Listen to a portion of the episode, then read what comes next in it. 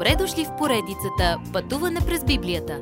Това е едно пътешествие, което ни разкрива значението на библейските текстове, разгледани последователно книга по книга. Тълкуването на свещеното писание е от доктор Върнан Маги. Адаптация и прочит, пастор Благовест Николов. Само един е достоен. В Откровение 4 глава Божият престол бе в центъра на вниманието ни. Сега в пета глава виждаме лъвът и агнецът, представящи Исус Христос, че са на престола. Той е едновременно и владетел на Вселената и нейн спасител. Той е изцяло властващ над всички събития в това откровение. Като лъв той е и съдия. Като агнец той е осъден. Лъвът символизира Божието правителство, а агнето – Божията благодат. Нека никога не губим поглед от Исус като централна фигура в историята на Вселената. В десниците на Исус Йоанн вижда книга, запечатана плътно с седем печата. Тази книга, огъната и запечатана, е крепостният акт за света, в който живеем. Той го е създал, той го е изкупил и светът му принадлежи. Йоанн ни казва, че вижда силен ангел да вика грамогласно – има ли кой да отвори книгата, който да щупи печатите й? Кой има това право? Кой има правото да направи този завет действащ?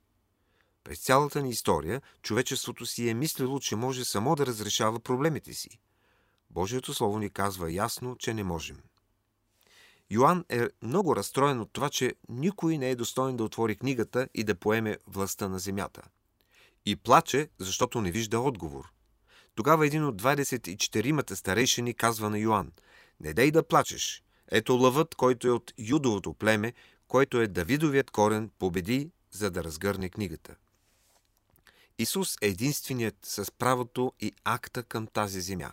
Той не само ни е изкупил, но Той е изкупил и земята. Той е изпълнението на старозаветните пророчества за бъдещето на света. След това там, между престола и при старейшините, Йоанн казва, че вижда агнец, стоящ с белези и рани, сякаш е бил заклан. Агнецът стои пред престола и е готов да действа като праведен съдия. Исус вече не стои отдясно на Бога, но се движи от сила в сила. Сега 24-мата старейшини и четирите живи същества се покланят на Исус върху престола. Те пеят нова песен за изкупление – Старата песен, която чуваме в книгата Йов, е песен за творението. Те пеят за Бога като Творец, защото не познават Неговата любов.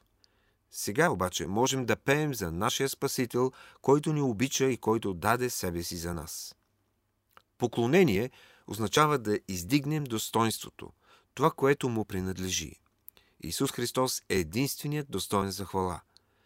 И те хвалят за пролятата кръв на Исус, която изкупва не само църквата, но и онези, които те първа ще бъдат спасени на земята. Когато се оглежда, Йоанн казва, че чува гласа на толкова много ангели, че не може да ги преброи. Десетки хиляди по десетки хиляди. Божиите сътворени разумни същества го хвалят, всички пеещи в един глас. Достоен е агнецът, който е бил заклан, да приеме сила и богатство, премъдрост и могъщество, почет, слава и благословение. Всяко творение, всяко Божие създание се включва в това вселенско поклонение на небето и на земята. Те пеят на този, който седи на престола и на агнеца да бъде благословение и почет, слава и господство до вечни векове. И четирите живи същества добавят своето Амин. И 24-мата старешени падат в тихо обожание и хвала пред Исус, който живее вечно. Следващият път. Какви са тези четири конници на Апокалипсиса? Уважаеми слушатели, вие чухте една от програмите в поредицата Пътуване през Библията.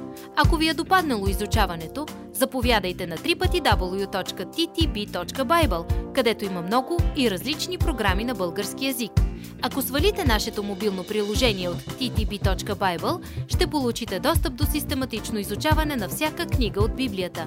Разкажете ни как Божието Слово променя вашия живот, като ни пишете на електронната ни поща info at studio865.org или в нашата фейсбук страница Пътуване през Библията.